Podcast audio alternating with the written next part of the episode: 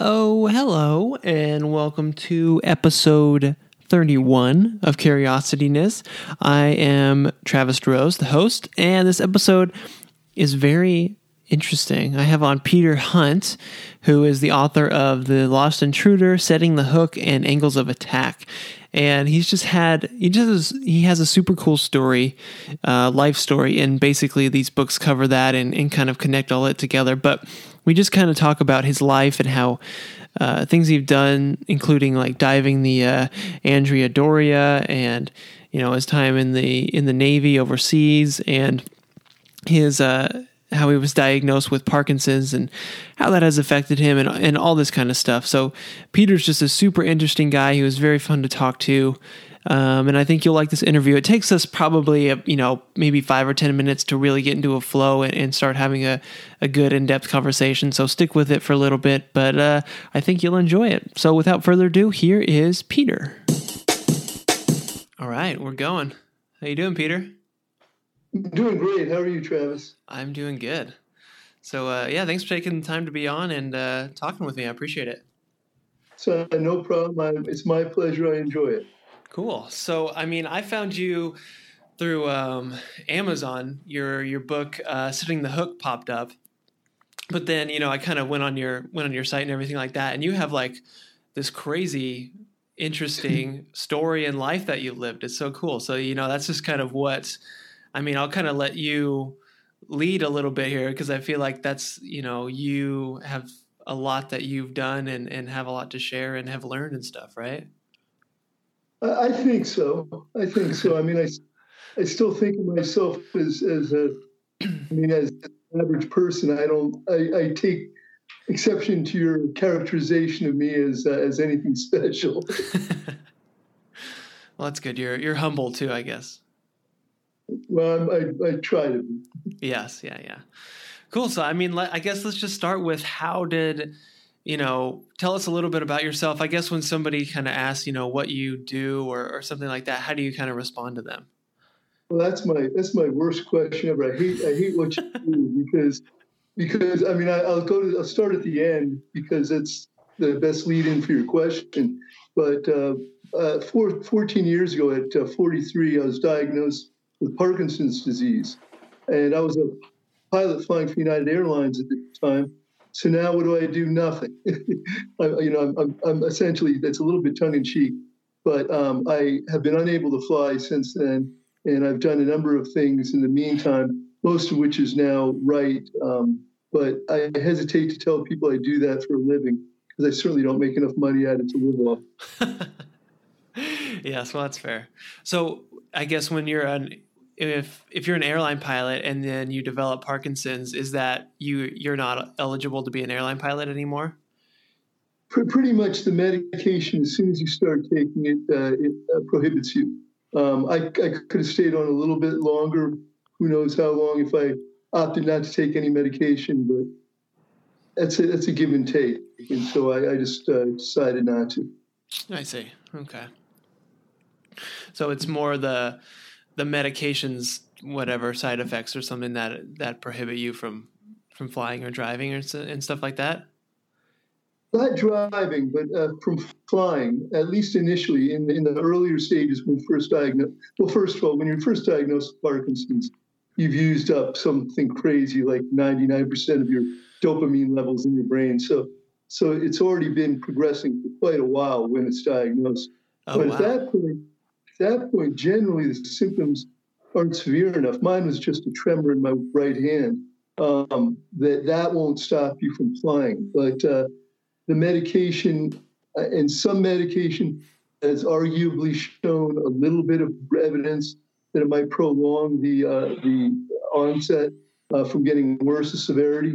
So I, I opted to go ahead and, and take that, take the medication that was available at the time and do that route. Okay. But essentially, essentially, sooner or later, you're not going to be flying with Parkinson's, right, one way or another. I see. Okay, so I guess like how should we – what do you think is the best way to kind of attack this? Should we talk with maybe your early life and and, and growing up and how that all affected you and, and kind of affected your, you know, life experiences and led to these books and everything? Uh, sure. Yeah, I think that would uh, that would be impactful. I mean, I uh, I grew. I was born in New York, but I grew up in Athens, Greece, for six years when I was younger. Uh, you know, two years in elementary school, uh, two years in in middle, and two years in high school. We went back and forth. My father was a teacher, and he could only get sabbatical every once in a while. So um, that way, and uh, so living overseas had a huge impact on me, just because of my curiosity and uh, and and exposure to a lot of different things. So a lot of different lifestyles, a lot of different ways of looking at the world, which I think we sometimes are limited in right now. Mm-hmm. But after that, I did go back to, uh, to the United States, back to New York. And at that time, I'd always had a lifelong, uh, at that point, a very short lifelong uh, desire to go to be a scuba diver. It's too expensive and not really available in, for me in uh, in Greece at the time. So as soon as I got back to the States in nineteen seventy-eight, I uh, enrolled in a course, you know, and uh, and owed my parents money to pay for that, but but got it all squared away, and ended up working at a dive shop and on a dive boat, uh, and then a second dive shop and a second dive boat uh, for four years, which um, turned out to be, I don't know, if, if you're not familiar with the diving scene, you, you probably haven't heard of it unless you've read Shadow Divers, um, but it's uh, it, it's called the Wahoo anyway. And it, it had made, it, it ended up making its first trips uh, with chartered and scheduled passengers after the uh, shipwreck, the Andrea Doria. And I participated in uh, four of those trips in, in nineteen eighty-three and nineteen eighty-four. And that, at the time, it seemed to be, yeah, it was a hard, challenging, dangerous dive, but it didn't seem to be anything special to me. But I was twenty years old, and I just didn't know any better. You know? Wow. So, okay. So it's a pretty, so in retrospect, it is a pretty challenging dive. Yeah. Yes, it, it always has been. Um, I, like, as I said, I, I had no idea that this was going to usher in an era of, um, after I left New York in nineteen eighty-five to uh, join the Navy to fly. Um, there's a number of advances in, uh, in the dive world. Uh, some of them using trimix for breathing, which uh, stops the onset of nitrogen narcosis, which basically means that you're diving in with a limited mental capacity. You're diving somewhat drunk, uh, which is obviously not a good idea, particularly in, deep inside a shipwreck, uh, one hundred miles out in the ocean. Yeah. Uh, on, only uh, hope of rescue comes from helicopters. So um, at any rate, there was a number of uh, advances in the uh, late eighties, early nineties after I left, which really increased the, the, the number of people going into the Andrea Doria and running charters out there, and the uh, the mortality rate just skyrocketed. Uh, a lot of people started, whereas before, sure, people had always died on it, um, diving, but it was here and there, uh, usually due to narcosis. And now that the narcosis had been taken away, oddly enough, the reverse had happened. More people felt able to go out to it, and it's not a laughing matter at all, but um, uh, But the irony is is sort of interesting. Uh, and in my opinion, what happened was a lot of unqualified people ended up diving it and were just in literally over their head. Right. But um, yeah. But, but at any rate, um, my first book, uh, Setting the Hook, really uh, initiated by um, by by the first uh, set of dives on the Andrea Doria, because I knew there was something special about it, although I didn't consider it related to diving necessarily. I just realized that I was being tested in a way I'd never been tested before, and that I was reacting in a way that I never really expected or, or knew what to make of it. And um, and that's a common theme throughout my three books, in that, uh, well, there's two common themes. One, they're all about me, so I'm like one trick pony. If you if you can't handle that, then you probably won't like my books. But but the other one is that uh, that it's it's about not not necessarily physical challenge, although there's a bit of that, but more so the um, uh, the challenge of growth and introspective, and, and what what is really going on that's making me want to go out and do this, uh, and and once I'm there, what's helping me, one, survive, and two, um, come back feeling enriched and and, and with a, a degree of uh, personal growth. Um, and that, that's actually the uh, not to not not to give away the ending, but that's very much what the book Setting the Hook is about. Is I go back after an eighteen-year hiatus without having made any serious dives like that, and I take all the advanced courses. Then when I go back, I'm very surprised to learn that what the reasons why I thought I was going back were entirely different from the reasons that I was really trying to return there. And um, and I'm not going to give away the ending, but uh, that was a big eye-opener for me, and that uh, that sort of set me up for um, for being in a great place. You know, about seven years later, no, yeah, about five, seven years later, when I was diagnosed with Parkinson's. Okay, so you went back to to dive again before you were diagnosed with, with Parkinson's. Yeah, it was it was about the time probably that I was first experiencing symptoms, but I hadn't been diagnosed yet. Okay, I see. But in re- in retrospect, I could tell, you know. Yeah. But that, yeah, and, and then that that's that's in a nutshell what the first book is about, and it's really about growing up and um, and understanding the past in a way that is uh, not just realistic, but it's helpful, mm-hmm. and and and, uh, and helpful in, in, in personal growth and understanding a little bit, perhaps, about what uh, what's the point or how to get through uh, life as it as it were. Okay, interesting. So that's kind of the main takeaways of the books and what you've learned from that. So, okay, can you tell me, I'm I'm curious about, um, I mean, the Andrea Doria, or Andrea Doria, am I correct, pronouncing that correctly? It's, it's really Andrea, it's a guy's name, Andrea oh. Doria, Andrea. But everybody pronounces it Andrea Doria, at least. So I, I, it would sound weird to pronounce it correctly. Oh, okay. So, and I will call you on it. Okay, okay. So we'll we'll just go with Andrea Doria. We'll be wrong, but we'll be with everybody else here in the U S. Yes.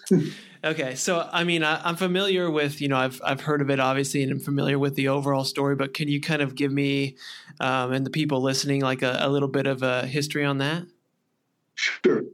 The Andrea Doria was a uh, was a premier liner when it sank in nineteen fifty-six. Uh, it was the at the, the end of the uh, uh, the end of the luxury liner uh, glory years, and when they're starting to be retired in a, a year or two later, really the jet age uh, took over, and people just didn't use, did not use them anymore as a common transportation. Uh, it it was on its way uh, out of New York back to Genoa, Italy, its home port, when it uh, and at the Nant off of the Nantucket Lightship, about fifty miles south of Nantucket. one hundred miles from Montauk, you can visualize and triangulate Montauk, Long Island, New York.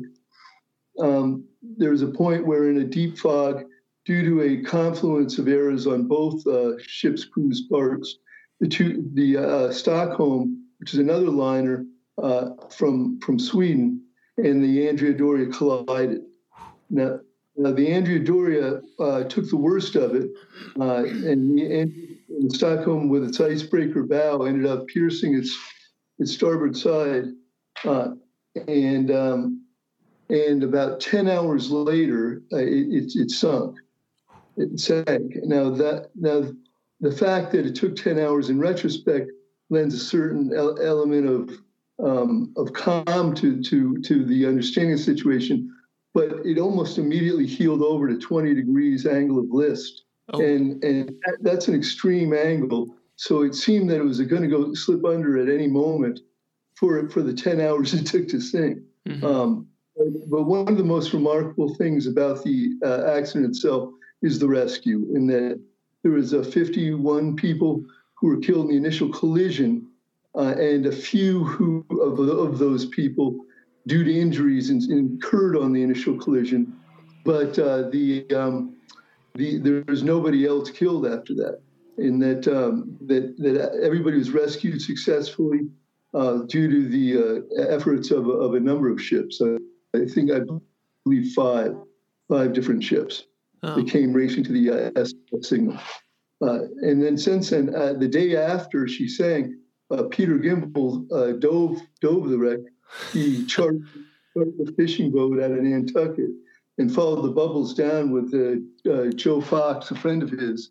And they went down and just uh, with double hose air regulators and uh, took snap pictures that ended up on Life magazine's cover.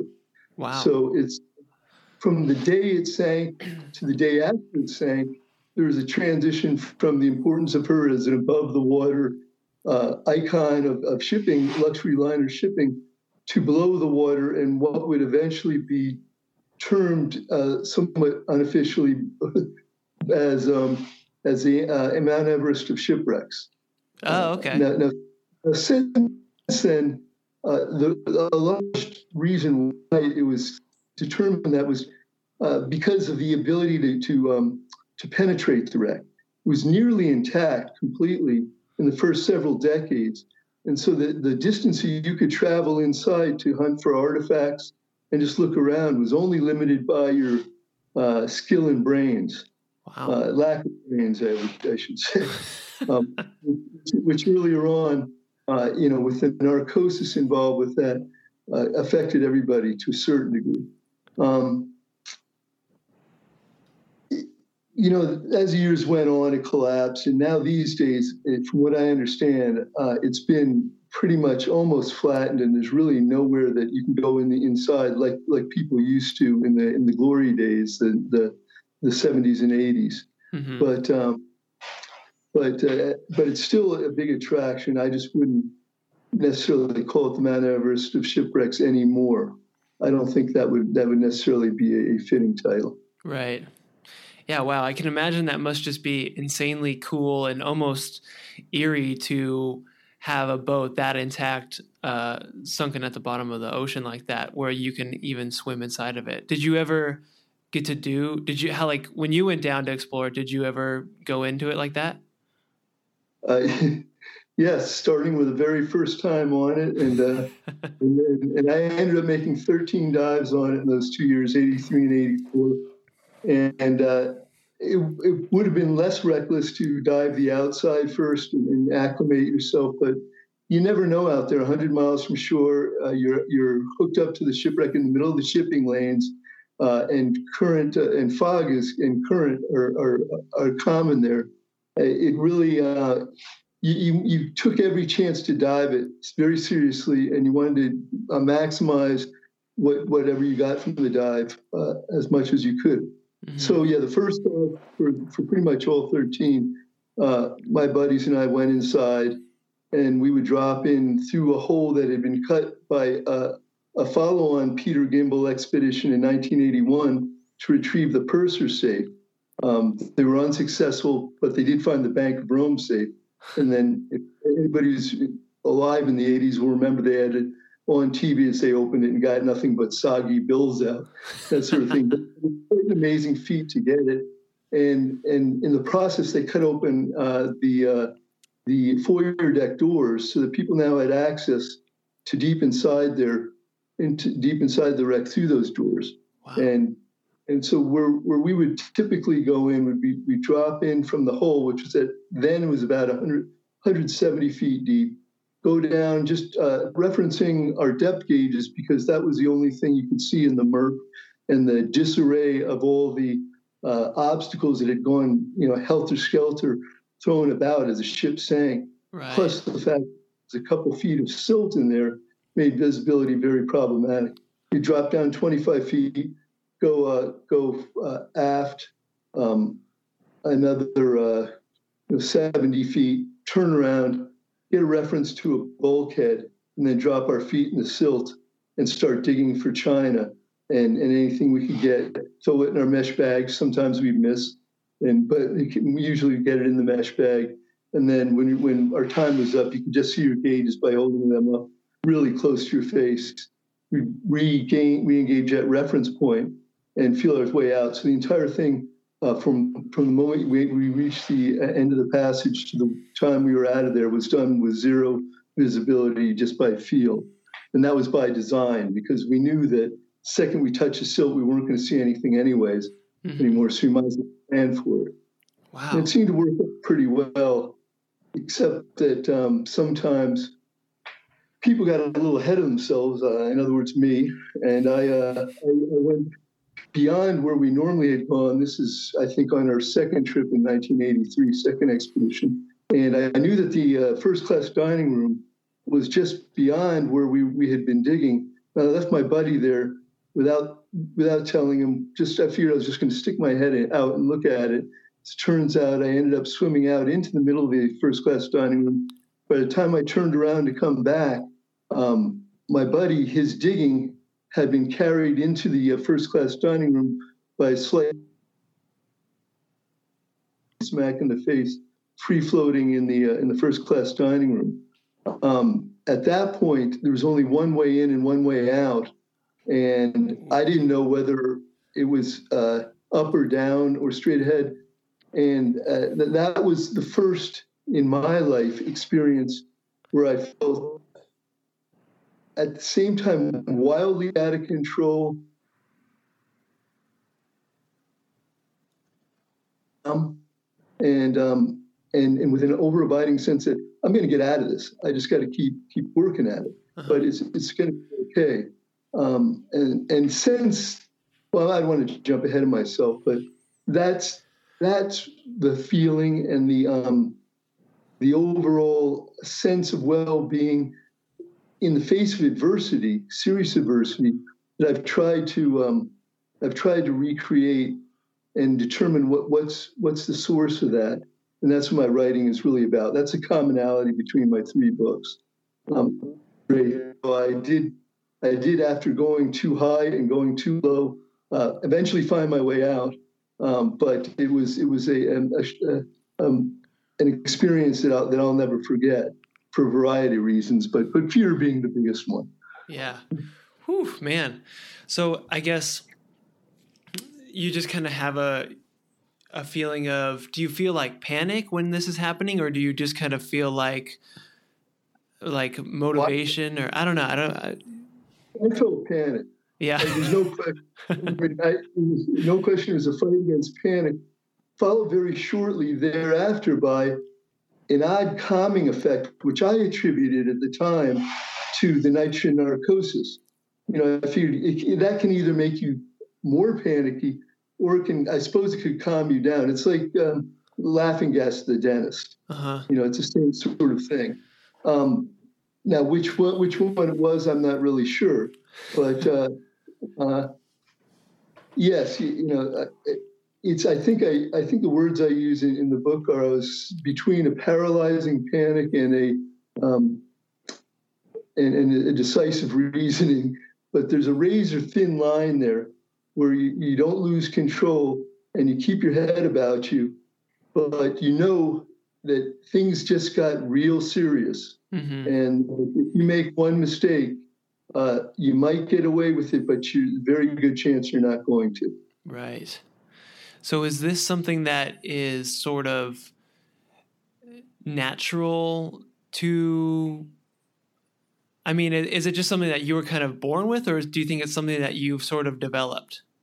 To, to the contrary, I would say I was absolutely not born with it. I mean, I, I think that, you know, I look back and I see what some of these people have done since I since I left there in nineteen eighty-five, New York, and I see that the penetrate what the penetrations and that sort of thing they're doing, they seem very suited for it, and, and they seem naturals at it.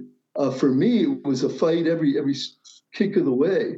Um, but, and that's partially why, I mean, I don't feel, it wasn't like I was, um, I felt a supernatural, uh, you know, inability to be hurt or anything crazy like that. But I, I did feel a, a, a, a strange, unexperienced calm come over me and and a realization that while things were impossibly unlikely to survive, that it would be okay.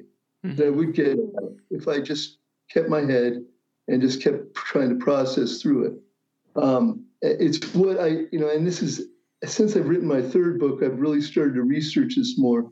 And it's what I've come to, you know, learn is called a, a peak experience, you know, which is, I think, termed by Maslow, Abraham Maslow, the psychoanalyst. Mm-hmm. And what it is, what it is essentially, in, in my words at any rate, is um, the act of... Uh, of going with total purpose and confidence into a near impossible situation with with exceptional abilities that are beyond your own um, your own understanding. And despite the the unlikelihood of success, having a feeling deep in your in your soul that it's going to be okay. And and to, to have that feeling once will will want you will beg for you to go back and try and try and either experience again or try and figure out what it is. And I've had it happen in all three of my books. Huh. And not in, not in the books, but in the stories the books relate. Yeah. And um, um, and and in very, very different circumstances. Uh, but that that in a nutshell is is is the um, main uh, exciting influ- aspect of my books that, that I that I try to relate. The part that uh, that is that is physically dangerous and challenging. Then beyond that, I think, particularly in my third book, The Lost Intruder, uh, it it becomes quite a bit more more introspective and uh, trying to understand why things have occurred and and how they've occurred. Right. Interesting. Yeah, I don't. I don't know if I've ever experienced anything like that. I don't think I have, but I'll I'll get this. Like, I mean, for with like, I've never been uh, scuba diving or anything, but more um, just like snorkeling and, and different things like that, and like zip lining, and uh, you know, it's it's a thing where your adrenaline gets pumping and stuff like that, and I'll feel like, you know, I'll feel my adrenaline adrenaline go up and everything, and, and I just know that I have to do it. Um, and then I'm, what I more enjoy is almost the feeling afterwards of like the sense of accomplishment that I actually did it, and that it it's over with, and that, you know, I did what I wanted to do and accomplished it, and now I can relax and I'm done and I'm safe. Did you, did you, do you have those kind of, you know, feelings afterwards, or? That's, that's, that's, um, that's part of what I felt for certain. Mm-hmm. Um, as a matter of fact, these peak experiences are apparently very com- common in athletes, uh-huh. and professional athletes learn, I think, often to, to perform at that level at command, which is really amazing. Yeah. Uh, but uh, but it's it's not restricted to life-threatening uh, circumstances by any means. Um, and from what I've read, uh, it can happen in, in all sorts of endeavors. But it's just act, it's you're acting on step, um, in the groove, with a heightened sense of awareness and what Maslow also calls self-actualization. Um, and that's Uh, beyond that, in my in my understanding of it, to a certain degree, but it encompasses it as, as as one aspect. Peak experiences, that is. Mm-hmm. So is uh, is like ex- having a peak experience, is that something that you would kind of recommend or hope that everybody at least experiences once? I, well, I certainly do. In in in the fields of of if they can achieve that in athletics, or I, I know that. I felt it at times writing. You know, when you find your voice and you're writing and things become, come effortlessly, and you look back the next day over that and you go, wow, that was pretty good. and you know, uh, and then the next day, it's just a drudge, and it's it's hard, and it's normal. Right. Um, so I, I know that I've experienced it to a, to a less dramatic degree in things like writing. Um, I, I think it's it's wonderful. I think maybe a lot of people experience it without realizing it or without acknowledging it. But in order to for for me to for to really to catch my attention, it needed to be something physical and something with a certain element element of uh, risk and danger to it. Um, and and that's that's my shortcoming. Other people, I don't think need to need to do that necessarily to feel it. But I'm not. I don't think there's a recipe that I'm aware of to to achieve it. Um, I certainly haven't found it. I can't turn it on or off. But peak athletes would be the ones to ask about that, I suppose, because evidently there are some who can really, really turn it on and off at will. Interesting. Yeah, I guess that makes sense. Because I, I guess when you were talking about it before, I just kind of thought of it and assumed that it was only kind of from a physical experience. But that makes sense where. I think we've all sort of experienced that where we can, when we think about it, you know, getting into that peak performance, you know, spot where stuff just flows and feels good and it just happens, you know? flows is the perfect word for it. And um, not to get too metaphysical, but I really do think it's it's it's it's flowing with with the with where you're going to end up anyway. But it's just you're not fighting it. Mm. You're not fighting going with it. Um, it in my first book, it, it came from a very different experience, but I, but but in many ways a lot more distinct and a lot more um, compact because of the training I had undergone. Much like a peak athlete, you know, different subject, but they they they train constantly and, and with very high technology. They train naval aviators the same way. And my first book, Angles of Attack, is about flying uh, A six Intruder attack bombers from the U S S Ranger during Operation Desert Storm. Um, and I was uh, fortunate enough, or unfortunate enough, depending how you look at it, with my Bombardier Navigator to launch on the Ranger's first strike, uh, which was a low-level mission into a, a coastal naval facility off of Iraq, which meant Uh, covering about seven miles of uh, of uh, land, and it was highly defended, you know, with multiple surface-to-air missile systems and just myriad uh, anti-aircraft artillery emplacements, shooting basically guns up in the sky to such a degree that they were just hoping that it's called barrage fire. You just shoot up enough, and they figure that there's no way anybody can get through it, and. And you're going to shoot yourself down because you're going to hit a piece of metal either going up or going down, and and and you and that's going to bring down the jet, or it will distract the pilot enough that they they abort before they go to the target. Um, I, I, because of the training, because of a number of reasons, that I would say it heightened experience even a lot more over than being lost in the Andrea Doria, which had occurred to me uh, eight years prior to that, mm. uh, and it was. is much more uh, succinct, defined, um, and and I you know I was doing things, quite frankly, which I would have made my my stomach turn, you know, a week before, off target, flying two hundred feet off the ground, making a five G turn in the fog, uh, you know, at night. Jeez. You know, um, but while you're getting shot at, uh, and it's it's just. It's an absolute feeling of being on step, being uh, being ready, you know, and at a heightened sense of awareness, um, and and and all the things that I described before.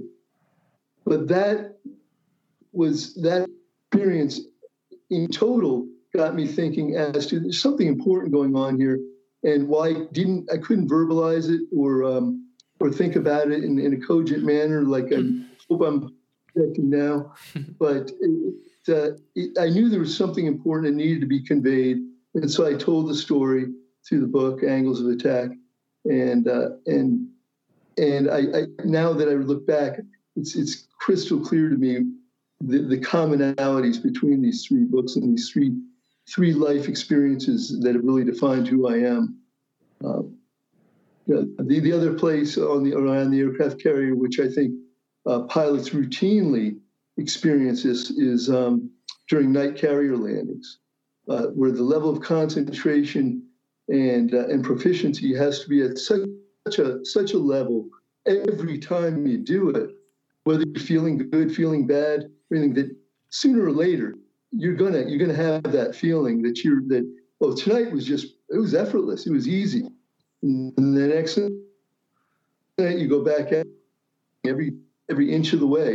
And you're scared shitless, frankly, you know. So um, it, it's it's that that's that's essentially what what my first book, uh, which was my second set of uh, of experiences with peak experience, uh, is is is about. Right. Okay. Whew, wow. So I guess so. Um, just jumping back to the year diving at the Andrea Doria, was that what was the um. like reason or impetus to do that? Was it just to kind of explore it, or was there kind of a goal to, to doing that? Well, the, yes, to explore it, but there's a certain urgency to, to it initially. And the reason was, is that when Peter Gimbel cut those forward deck doors open and started to dig out the, uh, all the, uh, debris to try and find the purser safe, uh, he made a movie of it and he aired it. in, you know, in nineteen eighty-two, I think.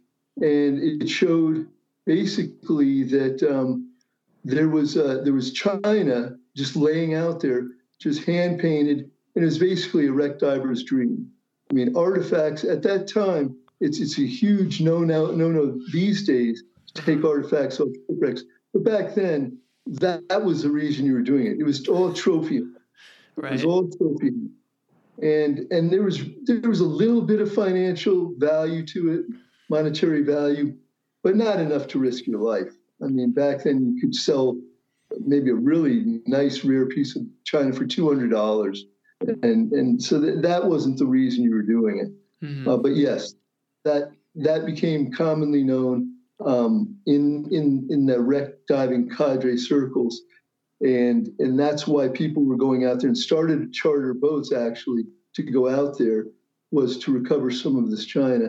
And then that led on to to all sorts of other things in different different places to penetrate the wreck and different goals. And and these days, I suspect there's um there's they're way out, well the artifact hunters are probably outnumbered by the uh, by the photographers and videographers.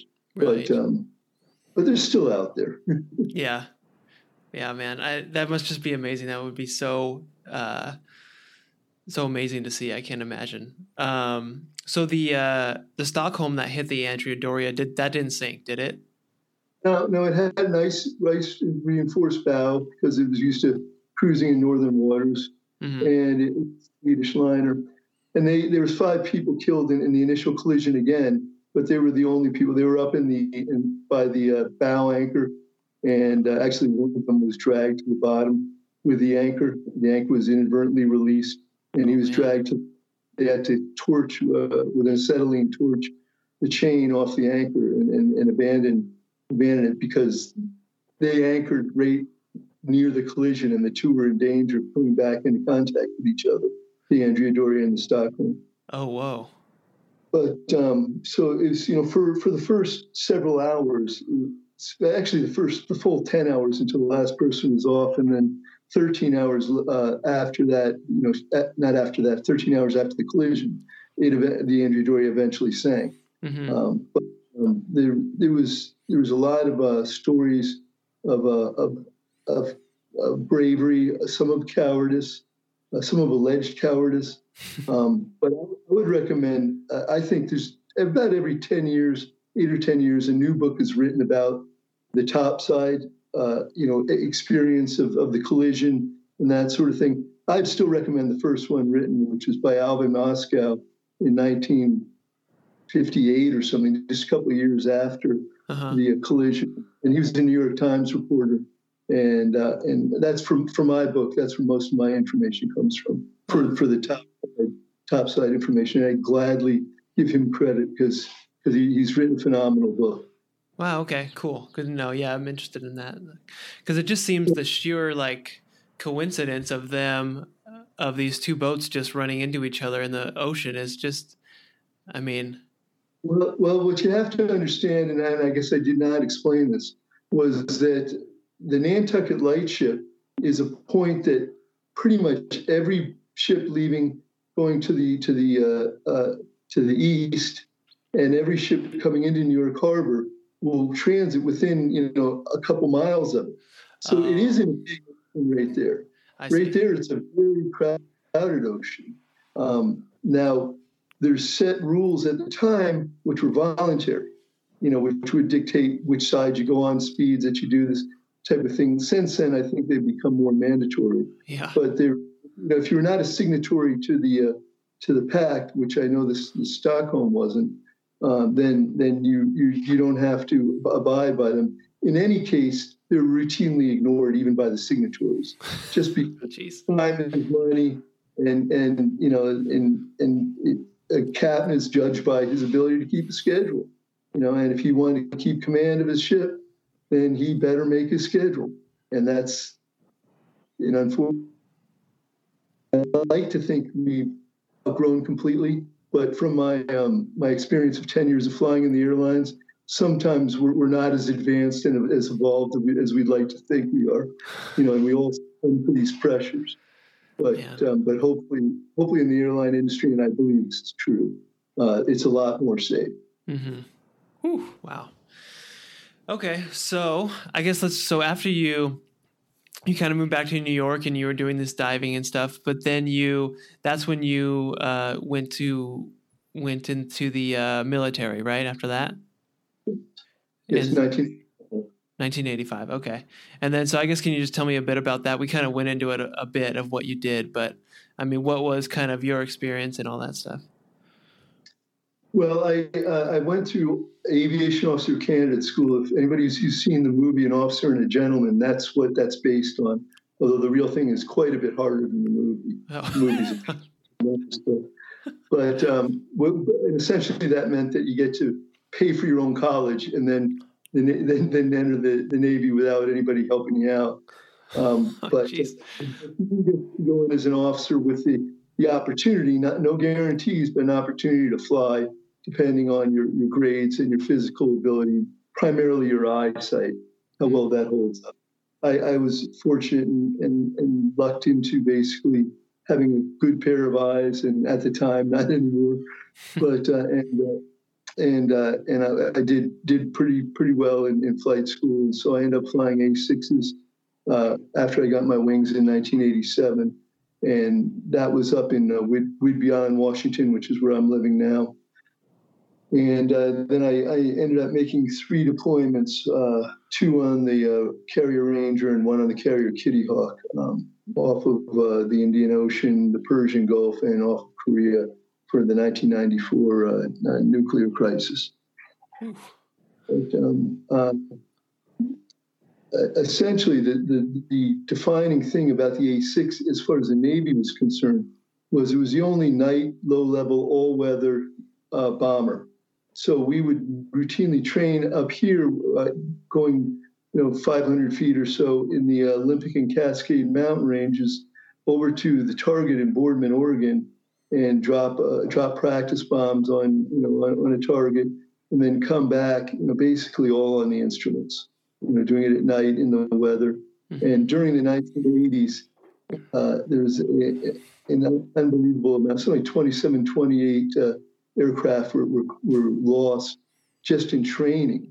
Wow. And that this is both coasts worldwide, um, but but a good number of them, I, I'm guessing probably a third. We're in the mountains up here, just training. Wow. Yeah. We lost in Desert Storm uh, the second night of the of the war uh, from our sister squadron, another A six squadron on board Ranger. They lost uh, an air crew going into the same target that, that Rivers Cleveland and I had gone into, uh, and that was uh, Um Kassar and the crew. That was Tom Costin and Charlie Turner, uh, and they uh, they also were doing a low. low altitude strike, but they were dropping mines at the approach of the waterway inbound, and they, they were shot down, probably by triple A, air, anti-aircraft artillery. Right.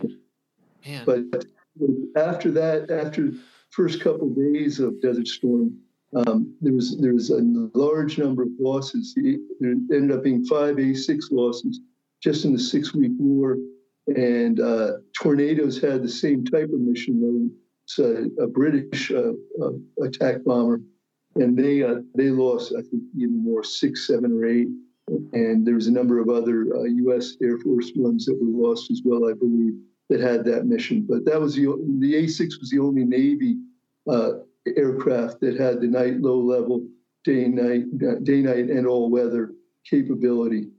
Um, but after the first week or so of Desert Storm, uh, they bought everybody high. Said, this is crazy, we're losing way too many aircraft and crew, and uh, they never went back down. We, we lost the mission, and the A sixes were eventually decommissioned, largely because of that, in my opinion. And uh, and then I ended up getting out, out of the Navy after ten years of, uh, of service. Wow. That- right. Man, crazy. And it's still, it's how you kind of relate them, you know, the experience of, of flying for the Navy with, uh, you know, you're diving, it's, you feel like there's similar kind of peak experiences, correct? Yeah, I, I did not, at the time, I, I wouldn't have recognized that, and yeah. I didn't. But I, in the book itself, the Angles of Attack, I do make the reference to diving the Angel Doria and getting lost in the first-class dining room. So I knew there was a commonality there, and, and I termed it as it, it had been the only time I had been that scared before, you know, as on the first strike. Um, but there was more to it. I just couldn't verbalize it then. Mm-hmm. So, uh, yeah, and, uh, and and essentially the, the book itself is is about that. And then in addition to that, there's there's some other side stories, most of which revolves around just giving. It's all they're all nonfiction, of course, about the everyday life on the carrier of, of everybody. You know, the enlisted men who do do all the hard grunt work, and the others who live a pretty pampered life in comparison. And um, um, and and and essentially with a little little element of personal.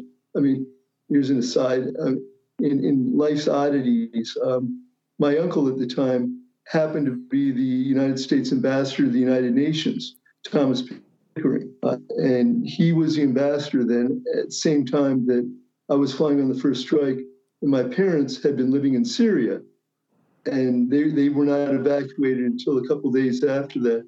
So the first night of the war, we were all intimately involved in this situation in, in extremely different ways. Huh. Couldn't have been. But, but I have always thought that's that's kind of an odd and interesting, meaningful in some way, but I have no idea how. Yeah, really. Crazy stuff. Wow, okay. So then after that, you know, you got out of the Navy and the military, and then you that's when you started um, flying commercially, right? Yes. Correct. Okay. Yes, for ten, for ten years, I flew for United Airlines, and uh, it was, you know, great. It was, it was relatively easy. No, no peak experiences there, which is good. That's good. Want, yeah. You know, you want everything to be a peak experience. You know, um, excitement is not good, uh, and and that's the way we want it. But but at any rate, one day I walked into flight operations early one morning, and I looked down, my hands just shaking like this. So I did the manly thing and stuck it in my pocket and kept going, and uh, and tried to figure it out on my own for about a month, and finally said, "Okay, I got to I got to go go to a neurologist and get this checked out." And went to went to a doctor friend, and then went to a neurologist, and yeah, I had Parkinson's, and that was immediately ended my flight career, and um, and I didn't know what to make of it at first, or second, or third, and I'm still figuring it out as time goes on, but it's been fourteen years, and uh, and that's been quite a travel. In uh, in nineteen, uh, not nineteen, uh, two, so I was diagnosed in two thousand five. Um, in nineteen eighty, yes, nineteen eighty-nine. This is where they all come together, all the books and all the stories. A um, a Navy A six out of Whidbey Island, up where, near where I lived, uh, from my squadron. Uh, had gone flying to go on a mission, a training mission, and climbing through twelve thousand feet. They had a hydraulic failure. They came back to make a precautionary emergency approach, lost their other two hydraulic systems, and ended up crashing in the water, just somewhere probably only, you know, at the time we thought it was probably only seven miles to max offshore. Both crew ejected safely, were picked up in the, in the water by the by the uh, search and rescue helicopter. Okay. Um, now, I had flown that plane, that specific plane, uh-huh. uh, both from an aircraft carrier Ranger and ashore. The Navy spent two months and four ships looking for it. They could never find it because they wanted to determine with, with finality what caused the, the accident. Mm-hmm. So I had back in my mind, you know, hey, I'm a diver. I've flown this plane. Someday I'm going to go look for this and I'm going to find it. Right. You know, but I put, I put it off for, for put it off for year after year after year, decades. And in two thousand fourteen, my Parkinson's symptoms had gotten to the point where uh, I realized if I don't start looking now, there's no way I'm ever going to be able to do it. I can barely dive as it is. Um, I had brain deep brain stimulation surgery scheduled for November of two thousand fourteen, and so I started looking. When all I had was I had a boat, thirty-two foot boat. I had dive gear. Uh, my friends bought me a, a, a nice, high-quality recreational depth sounder, and that was it. And I and I went out into a confluence of uh, synchronistic uh, events, of meaningful coincidences, in my opinion.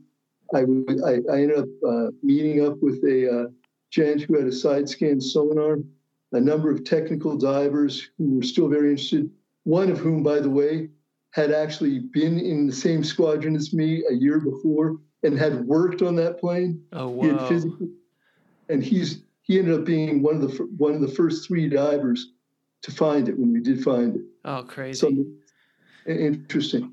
Anyway, so we ended up looking. It took a year and a half, during which time I underwent brain surgery, which is why I'm able to speak to you now with relatively, pro- probably looks relatively symptom-free. They've got batteries in my chest, wires going up. That's a wire. I don't know if you can see that. Probably not. Oh, no. Goes up to my brain. I've got two wires go up to my brain and give signals, which um, I, I don't know how, but it does disrupt the erroneous signals sent by my brain to my muscles. Wow. To a certain degree. It's, it's mitigated a lot of symptoms, but they are getting worse, and they will continue to get worse uh, mm-hmm. because it only lasts so long. At any rate, that's that's what the third book is about. And while there's no, um, there's no, you guys start getting my dog going in a second. She's laying on the top. Yes. Not so long. At, at any rate, um, uh, where was I? So. Uh, There's no specific peak experience per se in this in this experience, but overall, the entire thing, I had never a doubt in my mind that we were going to find this. Uh-huh. And, and the, the entire experience was a, a self-actualization, in my opinion, of which it was on a grander scale than that. I mean, it was, it was I, I was under a lot of uh, discomfort, just plain old pain. And I made a lot of errors. I was never on step. Um, but I knew that I was going to find it. And it has no value. I mean, there's no historic value, no monetary value. And I think that's one of the reasons why it was the perfect goal for me to to try and set out to, to do, to achieve um, during this period before my surgery and afterwards. And it got me through a very, very difficult time. And got me thinking, because during that entire discomfort prior to surgery, I was happy. Mm-hmm. I was I was in a lot of pain, constant pain. I, I was sleeping two to three hours a night, and that was disrupted. I mean, this is for months. Now it's been years, and I still do that. But I was happy then, and I couldn't understand it. And I, and and then I had my brain surgery, and I had knew in my gut when I have that and I lose these symptoms, I'm going to lose that sense of well-being. I mean, it wasn't a giddy happiness. It was a peaceful. Right. You know, I knew it was okay. And and sure enough, I did. And then I spent the last uh, couple of years after that, um, now it's been over four years, trying to figure out what what this, how how to recreate that that happiness without without having to do this sort of experience that I do in our every, everyday life. And, and I've been doing a lot of reading. I spent a lot of... Uh, number of years deeply depressed, drinking way too much, um, you know, bad stuff. But I've come to learn that except for the, the drinking part, um, the the depression that we so often are so quick to dispel is what uh, ancient Greece, you know, called melancholy. And it's essentially, it serves a purpose. It, it, and I look back now and I say, without years of reflection, And, and isolation and, and meditation, um, I, I, I would not have come to any of the conclusions that I have. As sketchy as they are and as tenuous as they are, they're still what keep me smiling every day, and uh, and and really have have made the entire ride worthwhile. Wow, boom! That was good. I think that was a good uh, conclusion to this, Peter. That was awesome. I love that. Good. All right. Well, then I guess, I, I guess that's it. Yeah. Th- no, that was great. I really, I really appreciate you sharing all that and stuff. And, you know, I'm only twenty-five, so I feel like I can't totally, you know, relate to everything that you have to say, but I really love, you know, your stories and everything that you have to share and, and how you're able to learn all that and stuff. I'm really excited to, to get in and read your books now. Ooh, hello, you there? Oh, no Sorry, worries. God.